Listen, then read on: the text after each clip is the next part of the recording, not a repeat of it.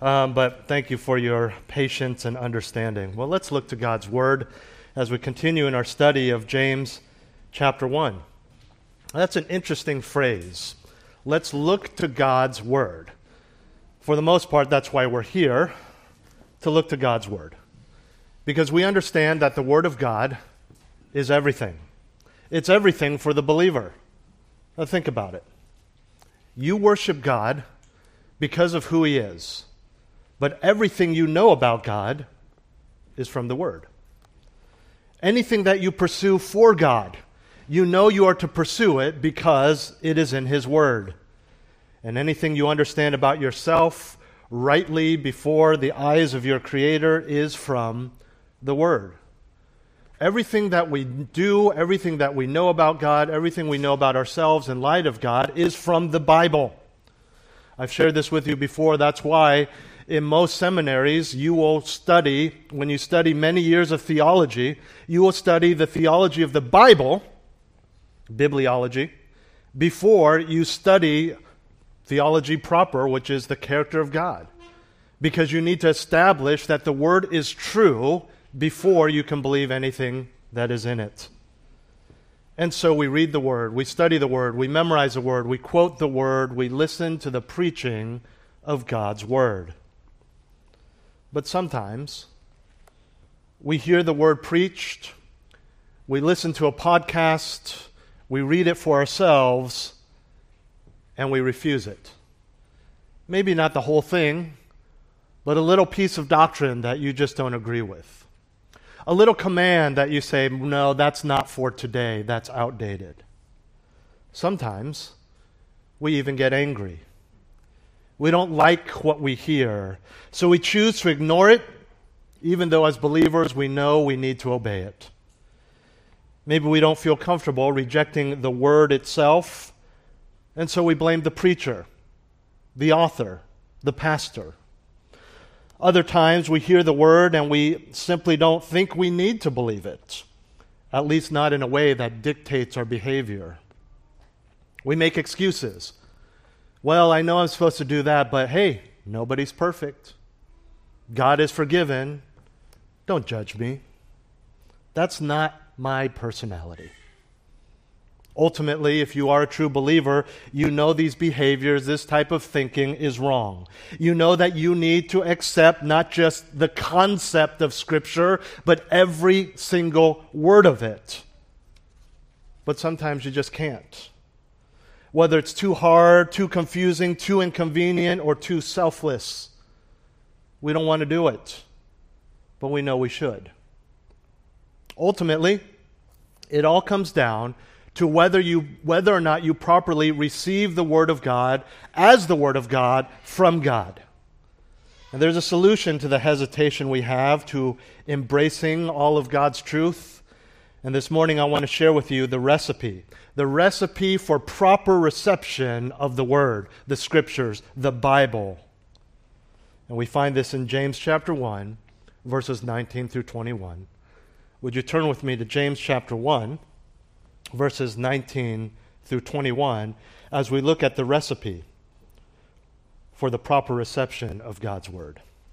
James writes, This you know, my beloved brethren, but everyone must be quick to hear, slow to speak, and slow to anger. For the anger of man does not achieve the righteousness of God. Therefore, putting aside all filthiness and all that remains of wickedness, in humility receive the word implanted, which is able to save your souls. Three points this morning. Three ingredients for the proper reception of God's word. Three ingredients for the proper reception of God's word. All of them work together like any recipe. You need them all for the recipe to work. The first ingredient for the proper reception of God's word is self control self control. Let me read for you again verses 19 and 20. This you know, my beloved brethren. But everyone must be quick to hear, slow to speak, and slow to anger. For the anger of man does not achieve the righteousness of God. James begins by reminding us what we saw last week in verses 17 and 18 by saying, You know this. This is nothing new. You know, by way of review, that God is good. You know that all good things come from Him, and you know that with Him there is no variation, there is no shifting shadow. He is consistent in His character, He is never changing, which includes a never changing characteristic of His being the giver of all good things. And as believers, we know this.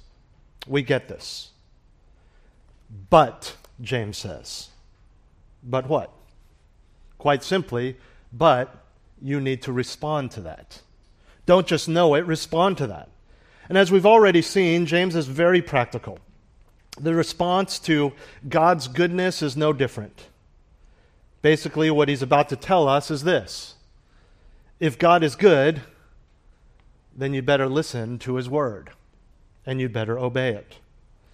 And in order to listen properly, we have to have self control.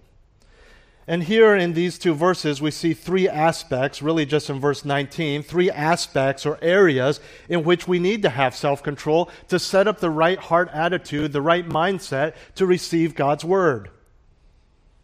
Quick to hear, slow to speak, and slow to anger. And as we go through this, we look at these principles quick to hear, slow to speak, slow to anger, and we understand that we are called to have these attributes when interacting with other people, whether Christians or the unbelieving world around us. That's good, that's true. We need to apply it in those areas. But this specific context is talking about the Word of God. Be quick to hear in regard to the Word of God, be slow to speak and slow to anger in receiving or listening to or reading the Word of God. So let's talk about this first one, quick to hear. Again, the context is hearing God through His Word. So, quick to hear is about listening to the Word of truth, as James calls the Bible in verse 18. And the idea of being quick to hear is about listening carefully to God's Word. And understand when I say listen, it may not necessarily be something audible that you hear, it could be reading silently in your own mind. It's all about listening, hearing God speak. And listening carefully means God's word itself, but also anything that presents the word of God a book, a sermon, a brother in Christ. Frankly, it can be so many other things, especially in our modern day podcasts, videos, Christian books, audio books, whatever it may be. You get this. Anytime that the Word of God is spoken, read, preached, explained, taught, you need to be quick to hear. And we see how this takes self control. This is just as much a reminder that we need to be in God's Word, as much as it is a reminder that whenever we do listen, whenever we are in God's Word, we need to listen carefully. The reason we do this is to make sure that we get the message. When you don't listen carefully, you may miss important truths that God has for you. We listen carefully when a police officer is speaking regarding our situation. We may ignore the flight attendant's safety presentation at the beginning of the flight because we've heard it before so many times. But I think if that intercom went on while you saw fire on the wing, you'd listen carefully. Yeah, something about lights and a door. No, you want every word. Which mask, who, where, what exit, right? And sometimes we get used to the word and say, I know what it's, I get it, I know the principles, I don't remember this verse, but I know what, where he's going. Listen carefully. When you don't listen carefully, you can misinterpret deliberately to justify your behavior, or even in anger in order to feed your desire to criticize. One of the reasons I am a proponent and practitioner of what I call expository preaching, what we call expository preaching, is because that I believe when it comes to explaining and understanding and listening to the Word of God, slower is better than faster because slower is deeper than faster. And if God has said it, we better get it right. And so, what better way to get it right than to interpret every word, to go to the original languages, to go slowly, verse by verse? So that's how I study. That's how I preach, verse by verse, to make sure that I get it all and hopefully you get it all. And that same principle needs to apply to how we hear the word, how you read the word in your quiet times, how you listen to the word on your commute to work. Not necessarily slowly in a literal sense, but attentively, carefully. Sometimes that may mean slowly. And this is why, even in the midst of his own teachings, Jesus tells his followers in Luke 8, and I quote, Take care how you listen. Don't just listen, listen carefully. And although we understand quick to hear is a figure of speech in that we can't literally listen quickly, what does that even mean? The words do remind us that we need to be ready. We need to be ready to be attentive so that the moment someone says something, the moment we hear something as we're tuning through the different stations on the radio, the moment the pastor starts speaking, we are ready. Quick to hear, suddenly, ready at any moment. This can be calming our hearts and praying before we do our quiet times. It can be being settled in our seats before the worship service begins. Whatever you need to do, so that when it comes, you are fully attentive and you don't miss a thing. It can be very practical, like just waiting until you're on the freeway to turn on that sermon or the book on tape so that you're not distracted by the stoplights or the pedestrians. It may be silencing your phone or turning off your computer at home during your times with the Lord. It may be, go- be going to bed earlier on Saturday night to be refreshed for church, putting the clothes, the kids' clothes out on Saturday evening so you're not stressed and rushing to figure out how to get the kids to church on time. Whatever it takes to get you to the place where you will be ready, attentive, careful, quick to hear.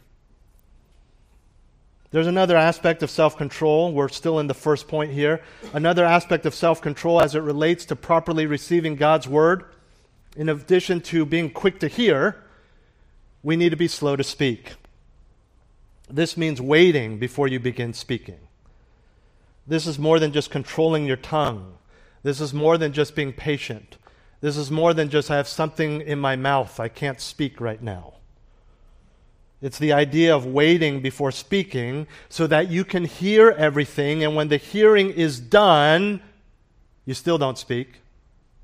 You digest, you meditate, and then you respond. Digest and meditate on what you've just heard or read, not meditating on how you want to counter or argue, ignore, or reject.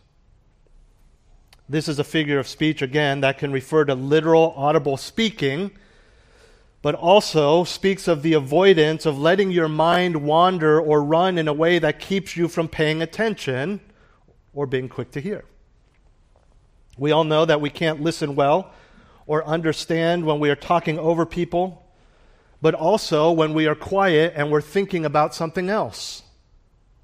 And in this context, thinking about how we want to respond to the word while we're still listening or reading the word. The wisest man who ever lived has a lot to say about this. Would you turn with me to Proverbs? Proverbs.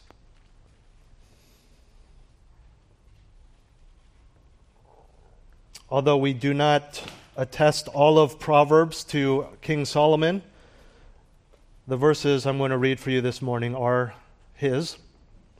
Proverbs 13, chapter 3. And you are probably most familiar, mostly familiar with how much the Proverbs speaks about talking and how speaking wisely is important. Proverbs 13:3 says, the one who guards his mouth preserves his life. The one who opens wide his lips comes to ruin. Turn to chapter 17, verses 27 and 28. Proverbs 17, 27 and 28. He who restrains his words has knowledge, and he who has a cool spirit is a man of understanding.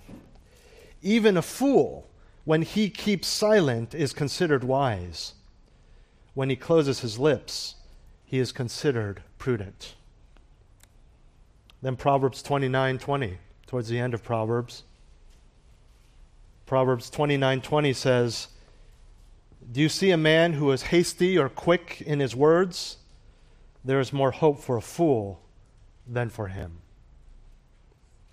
All of these proverbs are referring to being quick to speak in general and in all life situations, mostly in speaking to other people. How much more true are they when this attitude is directed towards God and His Word? And again, when we read these proverbs, there is no way this is just about an external control of the tongue. It is a matter of the heart.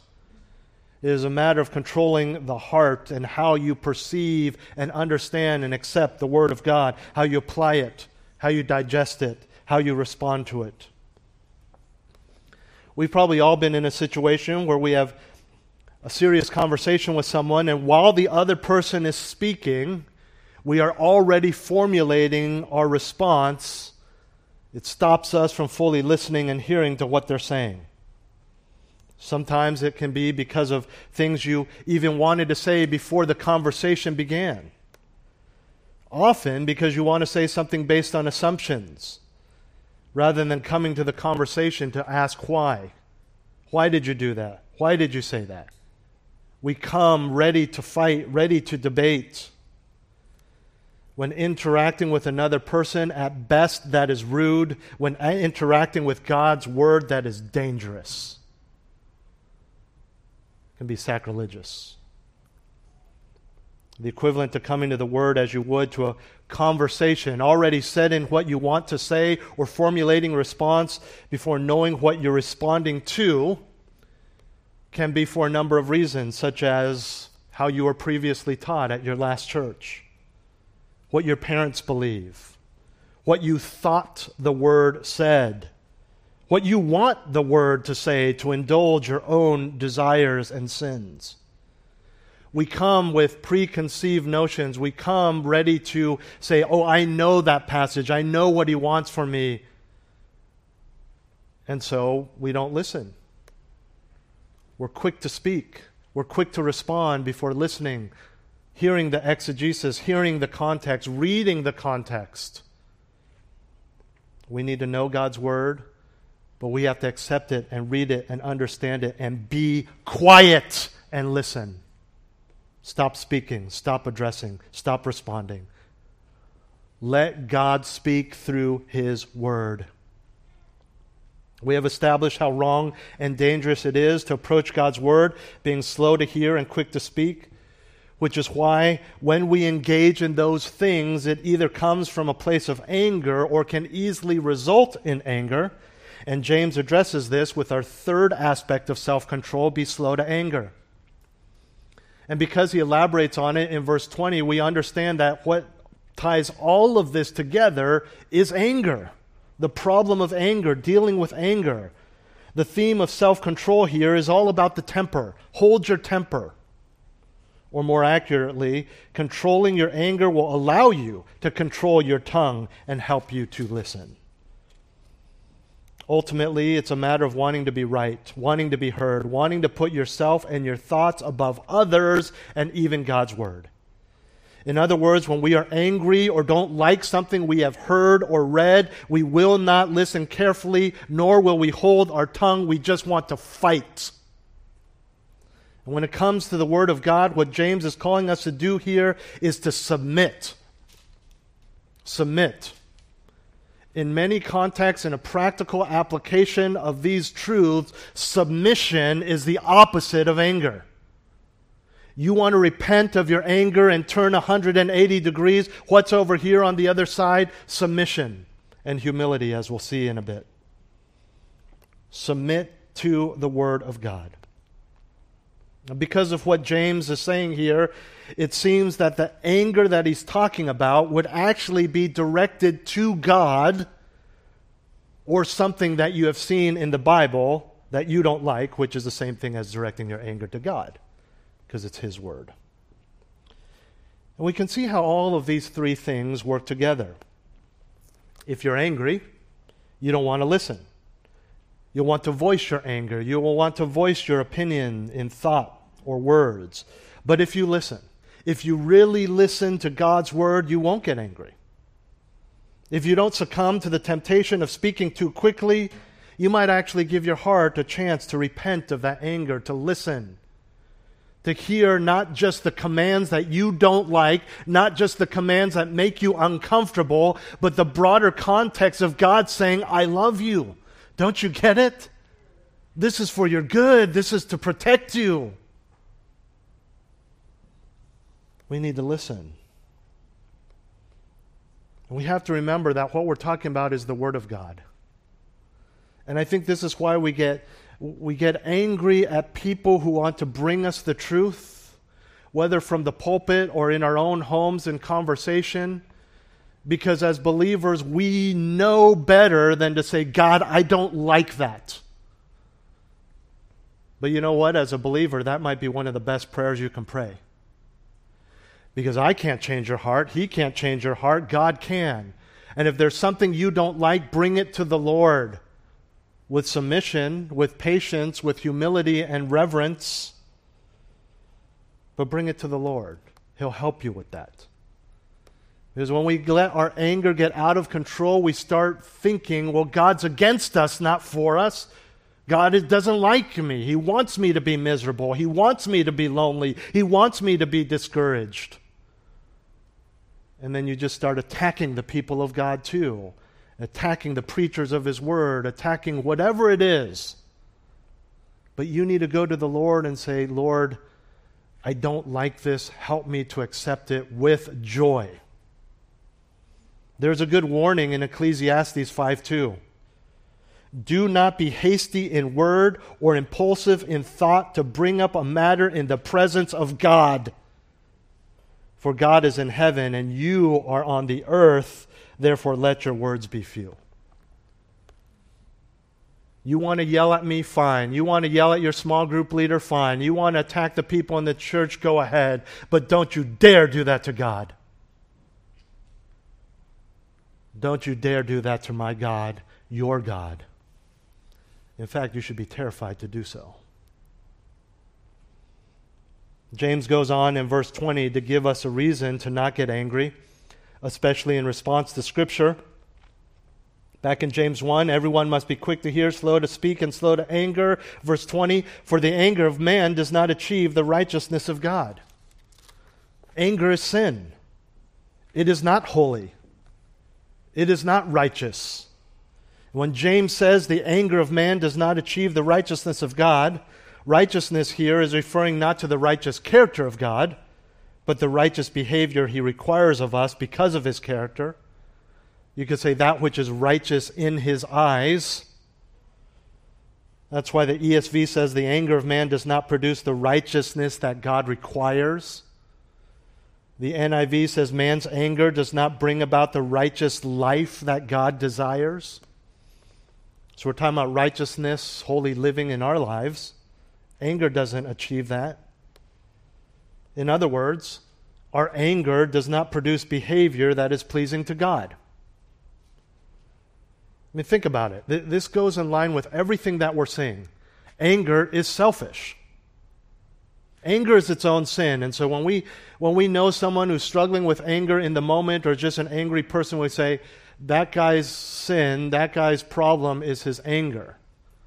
But ultimately, anger is an offshoot of pride because when do you get angry? When you are uncomfortable, when you don't like something, when someone hurts you, when you don't get what you want. Anger is selfishness. And that's why we talk about submission to God's word is the opposite of anger towards it. Anger does not align with what God has called us to be or the life that He has saved us for. And circling back, the character of God must be reflected in our control over our minds and our hearts and our tongues.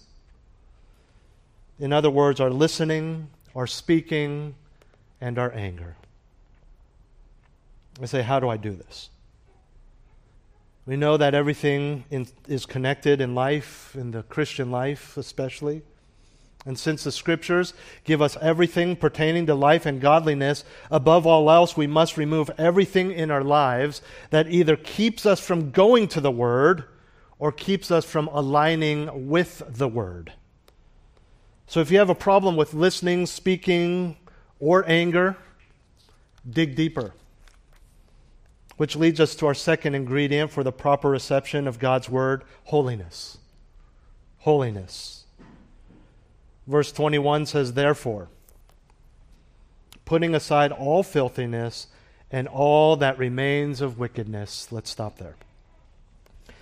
James explains the need for holiness with a metaphor of taking clothing off, putting aside. A phrase he uses there is one word in the Greek. It means to put off or strip off. The same word and metaphor are used elsewhere in the New Testament of putting aside sins, wickedness, as well as the old self. Filthiness is a word that was used to refer to dirty clothing or moral defilement. So, in keeping with the metaphor, filthiness is a dirty garment that needs to be taken off and disposed of or cleaned, removed from you and placed somewhere else.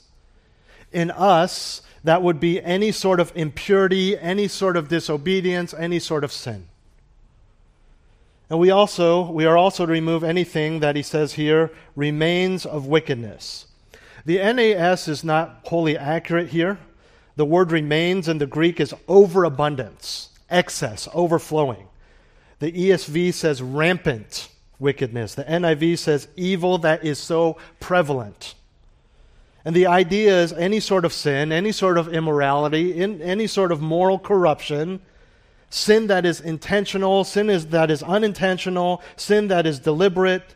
So, not an abstract idea, but actual specific sins in your heart and in your actions.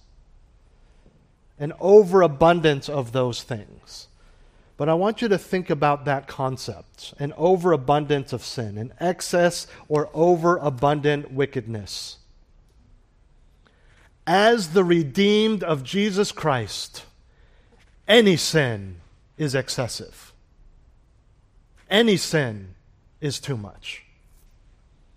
Don't be fooled into thinking James is just talking about extreme and flagrant sins that even the world would frown upon.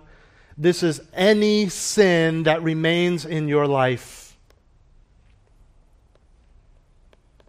When you have a piece of dirty clothing, it's clean in the morning.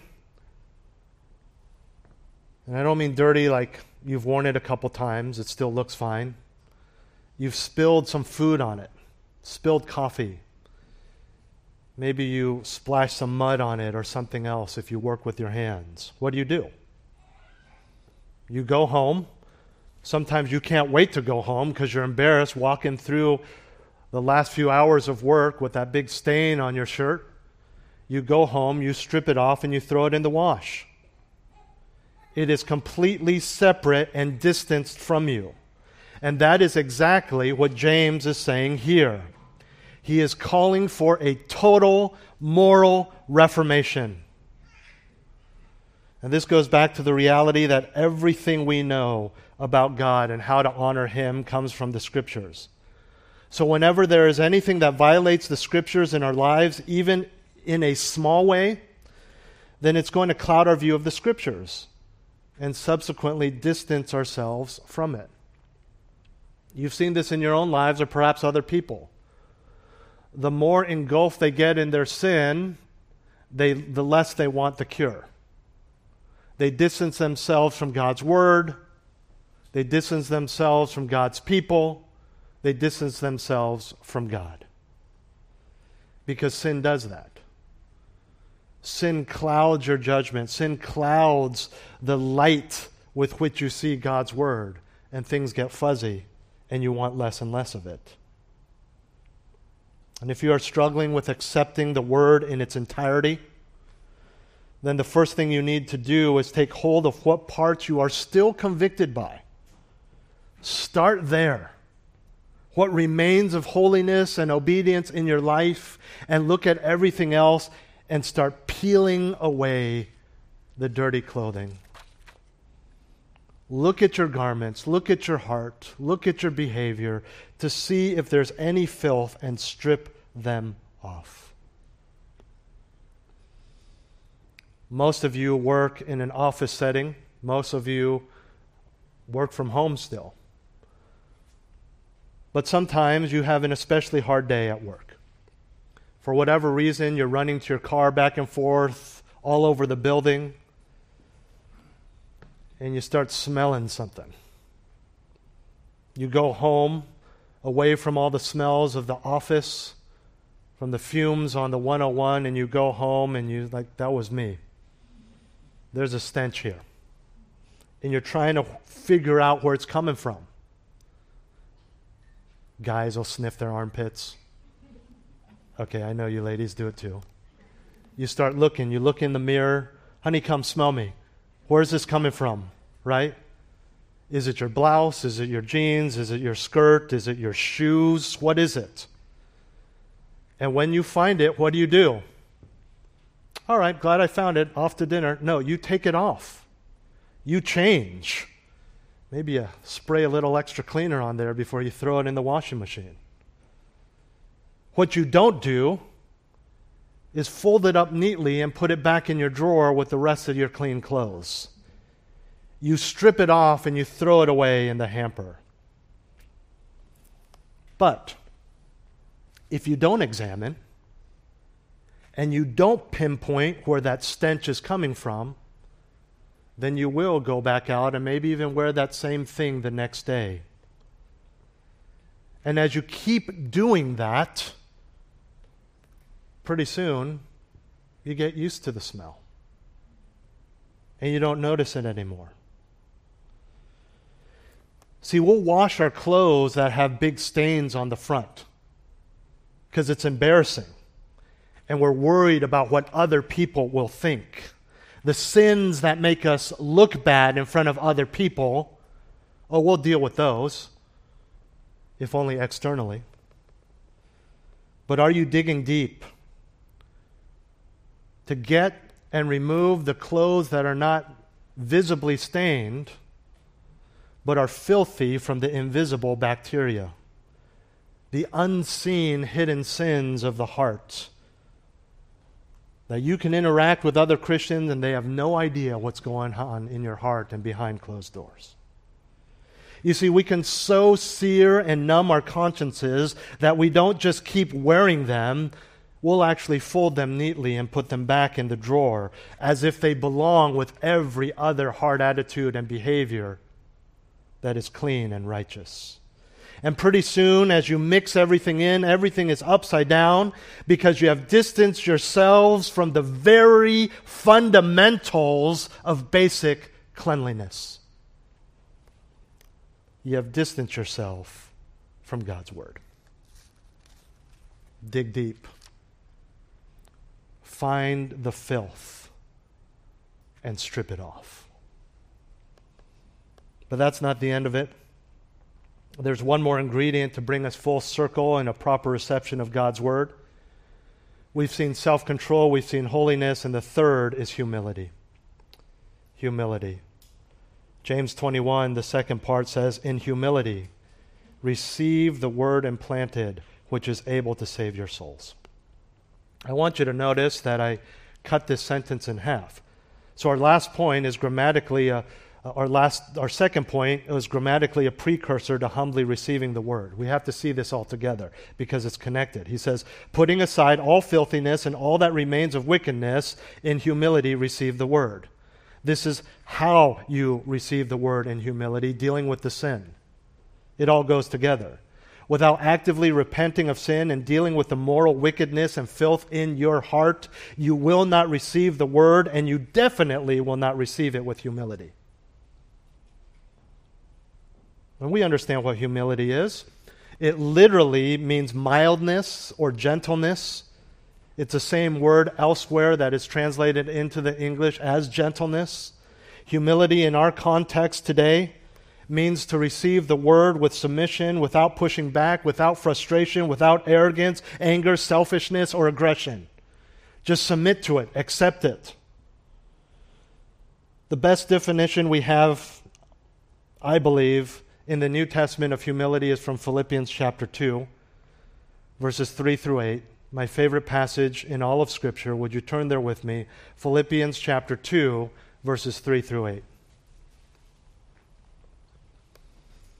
It not only gives us a practical definition of humility, but also gives us the supreme example of humility, our model to follow, our example to follow of perfect humility to the point of death despite innocence in Jesus Christ.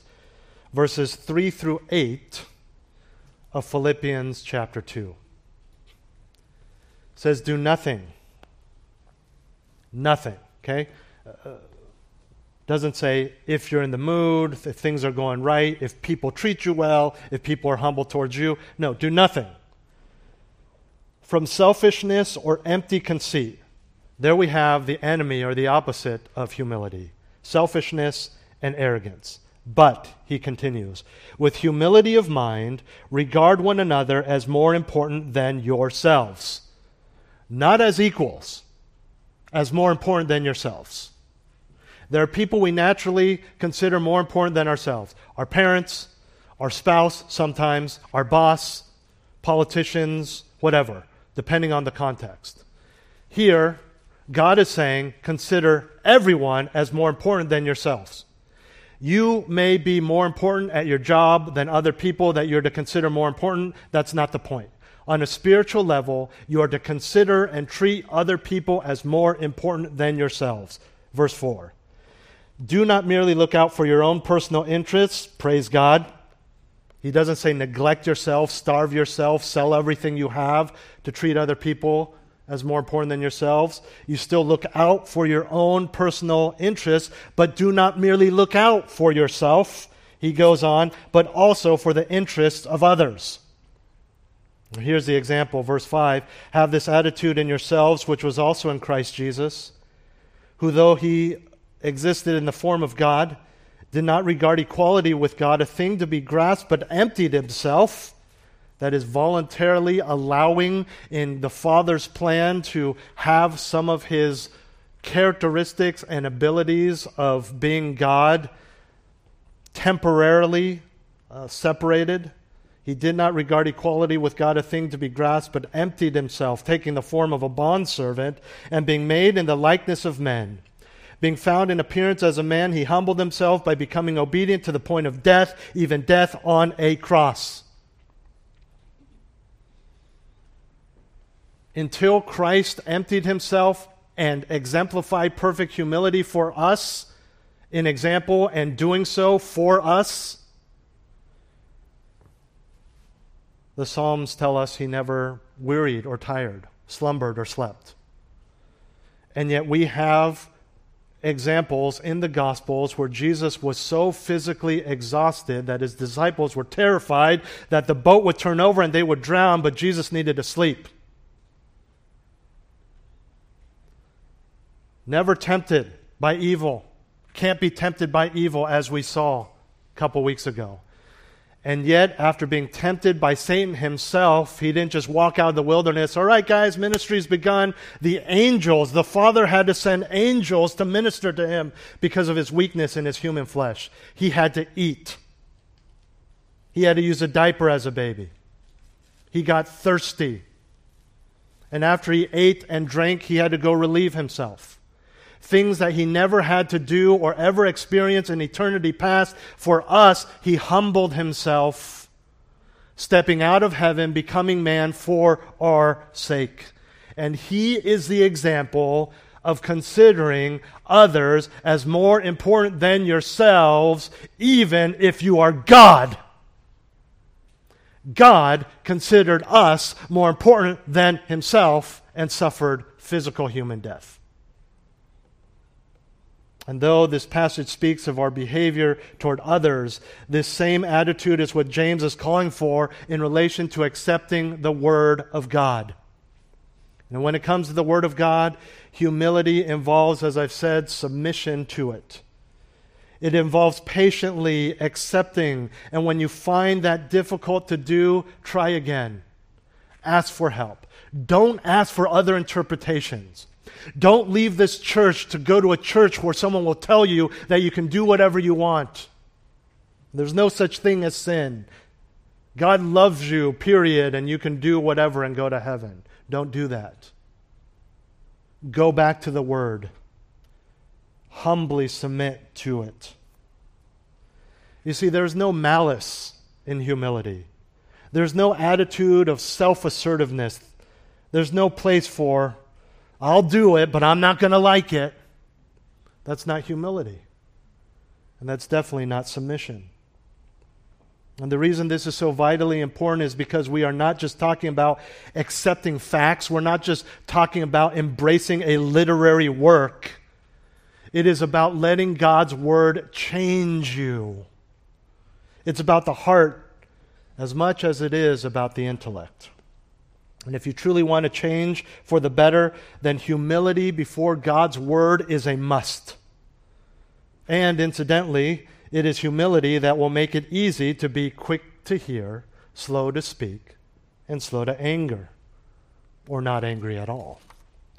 This also explains why Jesus says the humble are those who will receive the kingdom of heaven in the Beatitudes of Matthew 5, and why gentleness or humility is a part of the fruit of the Spirit in Galatians 5. In other words, Humility is a non negotiable aspect of the Christian faith. It is part of what defines who we are in Christ. And it is also why it is with humility that James calls us to, quote, receive the word implanted. Word here is, of course, the Word of God and specifically the gospel, which James says has been implanted in the believer, not at birth, but upon salvation and throughout sanctification, this is done not through study, but by the hand of God. And the word implanted that James used here speaks of planting a seed in the ground, and it is used by James to speak of God's word being planted and then taking root in the heart of the believer. And this is really a, a very encouraging statement because we don't need to go out and seek it, God has given it to us. We do not need to fight to remove the scales from our eyes. The Holy Spirit did that upon salvation. We don't need to work and be good enough to deserve it. Christ has finished that. The word is implanted. However, he goes on to tell us we do need to receive it. Well, if it's already implanted, what does it mean to receive it?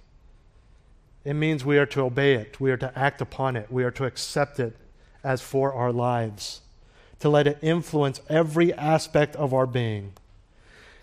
You understand that spiritual growth is more than just owning a Bible, and it's even more than just reading the Word. It is receiving it with humility such that our spiritual lives are preserved and our spiritual lives are improved. Deprive yourself of the Word, which can happen even when you're reading it and don't humbly receive it. Deprive yourself of the word, and you will spiritually deteriorate. It doesn't mean, oh, as long as I read it every day. There's nothing mystical about touching it, praying over it. When I, at least, believe I first became a Christian, I was at a very weak church. I was never instructed to read the Bible. I didn't know what to do with this thing.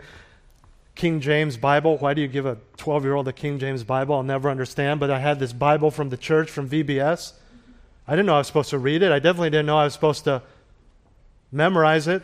I didn't know that the words of life were in there. And so every night, I would kiss it. Uh, I guess that's good, right? This is a Protestant church, by the way. And this is what I just thought I should do. I also prayed out loud because the only people I ever heard praying were, of course, out loud. You know, the pastor up front has to pray out loud, Punky Brewster, when her dog died or whatever on TV. And so I thought, you're supposed to pray out loud. No one ever said you can just pray in your heart. Those things didn't grow me, they didn't sanctify me. You need to humbly receive it. And what I'm talking about is spiritual growth repentance, holiness, not theological knowledge, not even apologetic prowess. Let the word change you. This is a manual for life. And so many, and I'll admit, so many within our circles, the conservative, evangelical, John MacArthur circles, look at this book and see a baseball bat. It is a manual for living. It is for you. not to memorize and smash other people and make them feel small. Humbly receive it. Don't arrogantly beat people with it. This isn't about being a learner. This is about being a follower. This is not about being a reader. This is about being a receiver. And just as we saw a couple weeks ago, that sin brings forth past, present, and future death. So the word implanted, James Wright, is able to save your souls, past, present, and future. As an unbeliever, you are saved by the word. As a believer, you are sanctified by the word. As a child of God, as the word has promised, you will one day be glorified in the presence of God when your salvation is complete. We understand salvation in the scriptures sometimes means the past completed act of justification, declared righteous in the eyes of God when you became a Christian, when you prayed that prayer. But there are times where it's talking about the whole gamut, the whole timeline of salvation which for us, humanly speaking, started at justification, started in eternity past when God chose us, but for us, practically speaking, at justification, continues today in sanctification and will culminate one day in glorification. This is what James is talking about. The Word of God is working salvation in your life. Stick close to the Word and you will grow. You won't lose your salvation, but that's beside the point. The point is because we are saved, we want to grow, we want to be holy, we want to submit to the Word of God. Three ingredients for the proper reception of God's Word self control, holiness, and humility. You say, Roger, those aren't all the same letter. That's the only reason I come to this church, is because your points all start with the same letter. Fine. You really want alliteration, you can say self control, sanctity, and submission.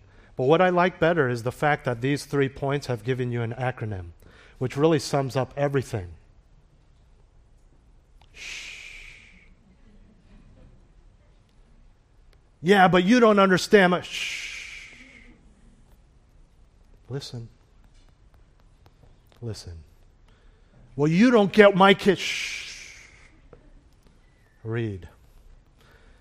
And if that doesn't work, Shut up. I've told you this before. I tell myself this. You know, we get that, tra- you start getting angry or starting doubting, you start, you should shut up and listen to God's word.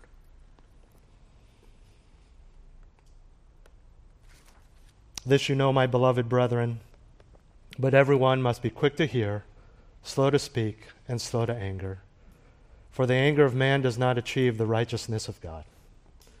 Therefore, putting aside all filthiness and all that remains of wickedness, in humility, receive the word implanted, which is able to save your souls.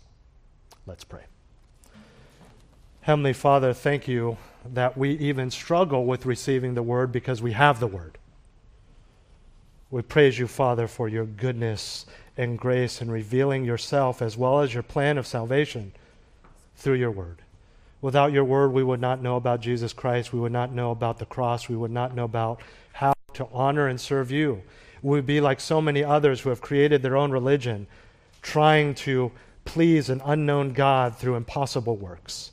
But instead, you have revealed yourself, and so, Lord, may we receive and accept and submit to not just the parts we like not just the broader concepts, but the difficult parts that call us to obedience and self sacrifice, humility. Help us with each other, but especially in front of your word and directed towards your word, to be quick to hear, slow to speak, and slow to anger.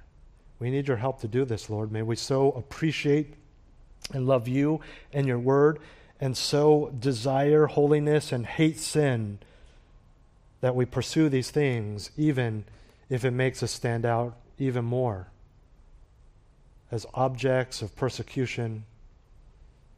But Lord, even in that, may we shine even brighter for your glory. In Jesus' name.